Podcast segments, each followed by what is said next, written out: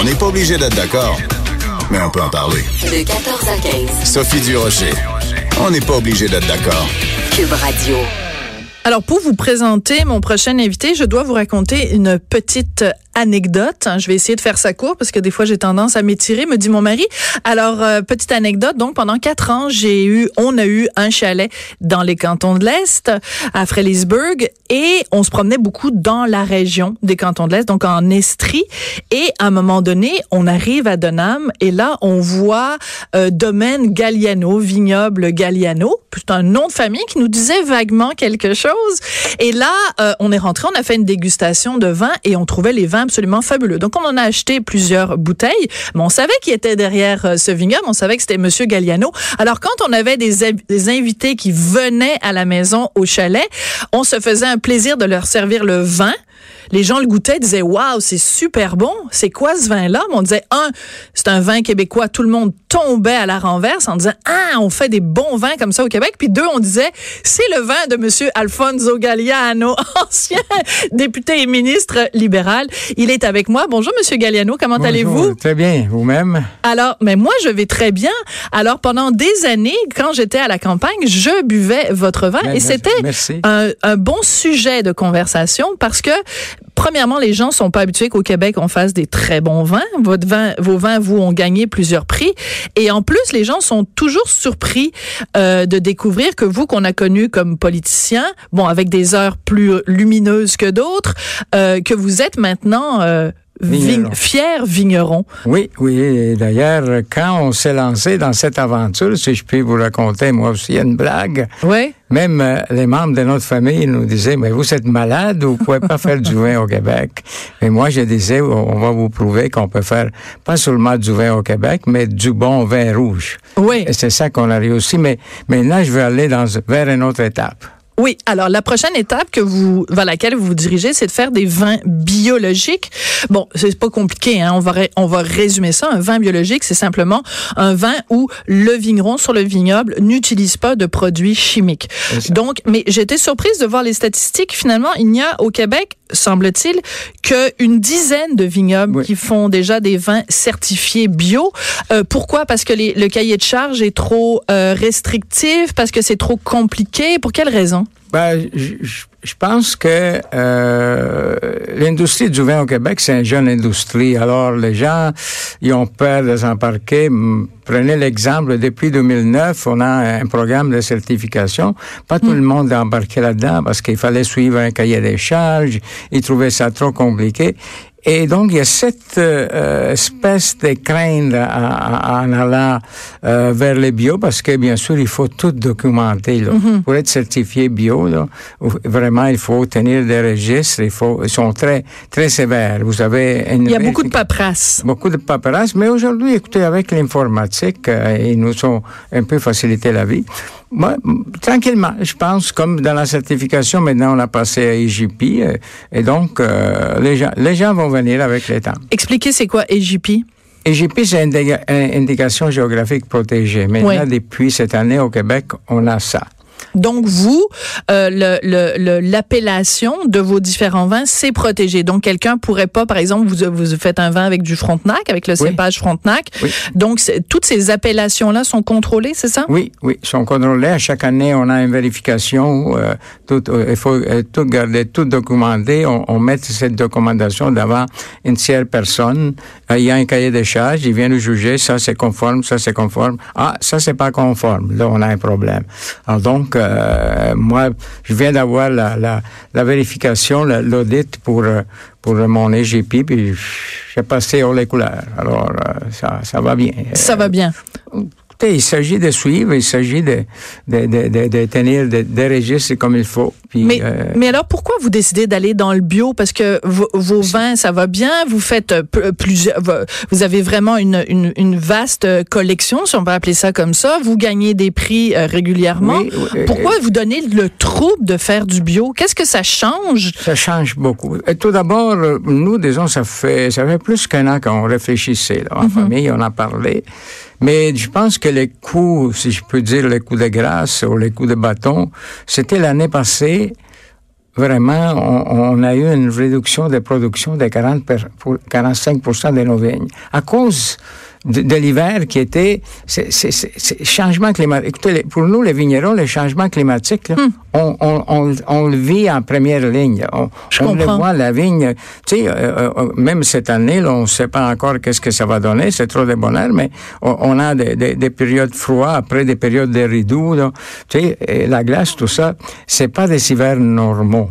Et, et ça, disons, donc, on a dit, ben écoutez, là, on peut pas dire comme Donald Trump, ah non, ça c'est un cycle, ça, ça va revenir. Donc vous n'êtes pas un climato-sceptique, vous n'êtes pas un climato-sceptique. Non, je crois que les changements climatiques sont vrais, on l'a vécu, on le vit à tous les jours euh, dans nos vignes, donc on dit il faut faire quelque chose. Et c'est là qu'on a pris la décision euh, vers la fin de l'été passé, l'automne, on a déjà euh, fait tout tous nos travaux euh, de façon naturelle. Euh, je suis équipé pour faire le désherbement mécanique.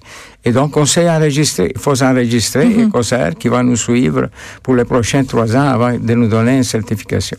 D'accord. Mais donc, c'est une préoccupation environnementale. C'est une préoccupation parce que je sais que vous circulez, par exemple. Là, vous êtes venu ici. Est-ce que vous êtes venu en voiture électrique? Oui, oui. J'ai une voiture électrique. Mon fils s'y conduit en voiture électrique. Avez-vous signé le pacte? Pardon? Avez-vous signé le pacte? C'est quoi le pacte?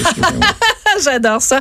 Alors le pacte, c'est euh, tout un, un, rassemblement de personnalités euh, québécoises qui ont décidé de, de, de, de, signer un pacte en disant un, on va faire attention nous dans notre petit chez nous, euh, on va faire attention à notre euh, notre consommation et on va faire prendre soin de l'environnement. Et deux, on s'engage à euh, faire pression sur le gouvernement pour qu'il fasse des règlements, des, des lois. J'ai pas signé aucun pacte. Je savais même pas qu'il existait un pacte. Comme vous voyez, je suis. Mais il faut lire les journaux, Monsieur Galliano. Moi, moi, malheureusement, je suis en campagne, puis je me ah, suis ben, retiré. L'Internet se rend jusqu'à euh, oui, oui, quand oui, même. Oui, à certains moments. Ouais. Et, mais j'ai fait, euh, oui, on a pris des décisions. Par exemple, une décision cette année, j'ai interdit les plastiques dans mon vignoble. C'est-à-dire ah, les employés, ils bourreront de dans une bouteille de vitre et non pas dans une bouteille de plastique. Ils, ah. ils prendront leur café, on achètera des, des, des mugs et, et, des pas tasses, ouais. et, pas un café euh, euh, comme ça. Oui, ben moi, je, je, vais le montrer à la caméra. Là. oui. Ah oui, moi, je suis une méchante Non, non, mais moi aussi, aller, je viens ouais. d'avoir des ah, bon? à l'extérieur. Mais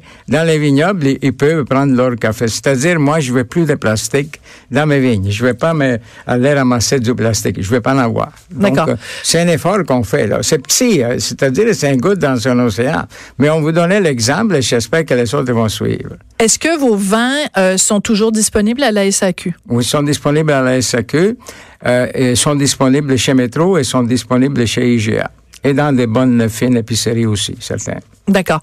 Est-ce que ça vous arrive des fois, parce que euh, on peut l'été évidemment, on fait pas ça l'hiver, euh, aller si on fait le tour euh, de, de l'Estrie, aller au vignoble, faire des dégustations, déguster les différents vins. Est-ce que ça vous arrive des fois, parce que je sais que vous êtes très souvent sur place, qu'il y a des gens qui disent ah oh, moi j'aime beaucoup votre vin, mais j'ai un petit peu un problème avec euh, vo votre passé politique, Monsieur Galliano, ou est-ce que les gens euh, discutent de ça avec vous, le scandale des commandites et tout ça, votre passage au, au euh, gouvernement libéral, ou c'est quelque chose que vous avez vraiment mis derrière vous? Est-ce que les gens vous en reparlent encore? Non, ça au début peut-être, mais maintenant c'est vraiment personne. Là, Juste les méchants journalistes qui vous en parlent. Bah, disons, je n'utiliserai pas les, les, les, mots méchants. Chacun, chacun, chacun ouais. fait son, son, son travail. Mais euh, non, ce n'est plus le cas. Ça a été au début et je le savais.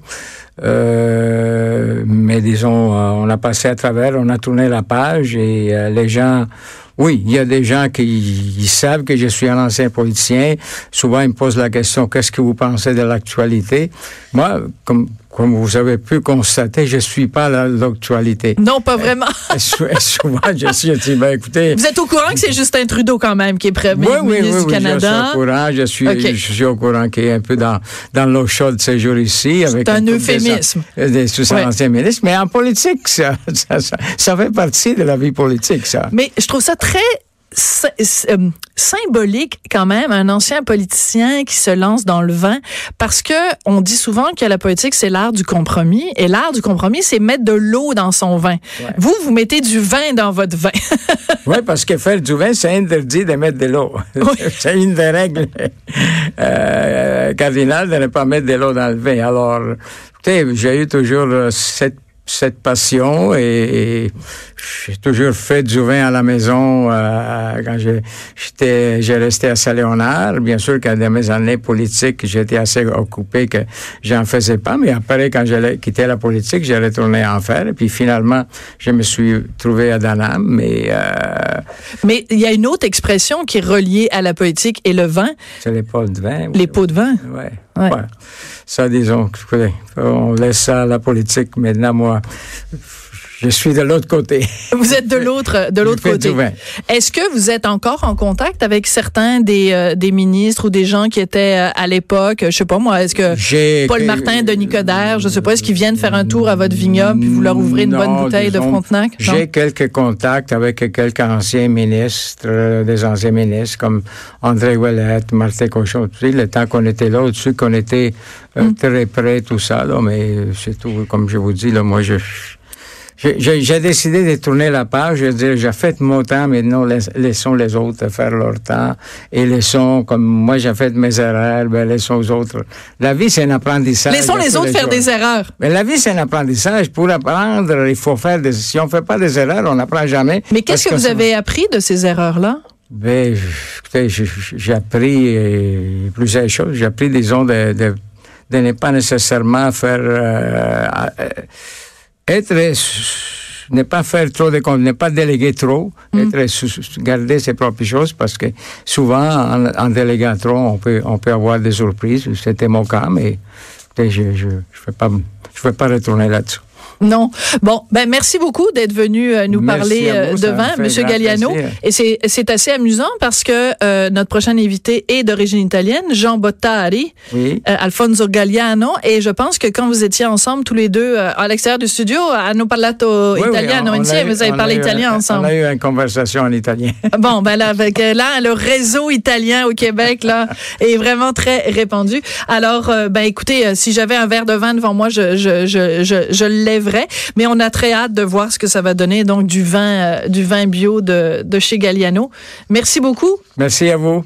Puis, je suis disponible quand vous voulez parler du vin. Puis venez nous voir à Danam. Oui, parler du vin, pas parler de politique. Vous n'avez pas l'air de trop vouloir revenir là-dessus.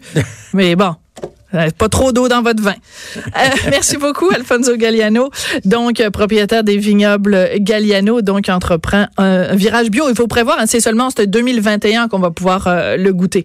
Alors, les premiers vins à être certifiés bio. Après la pause, Jean Bottary, donc on va parler de préposés aux bénéficiaires dans le privé qui ont des petites augmentations de salaire. Ça fait pas le bonheur de tout le monde. Après la pause.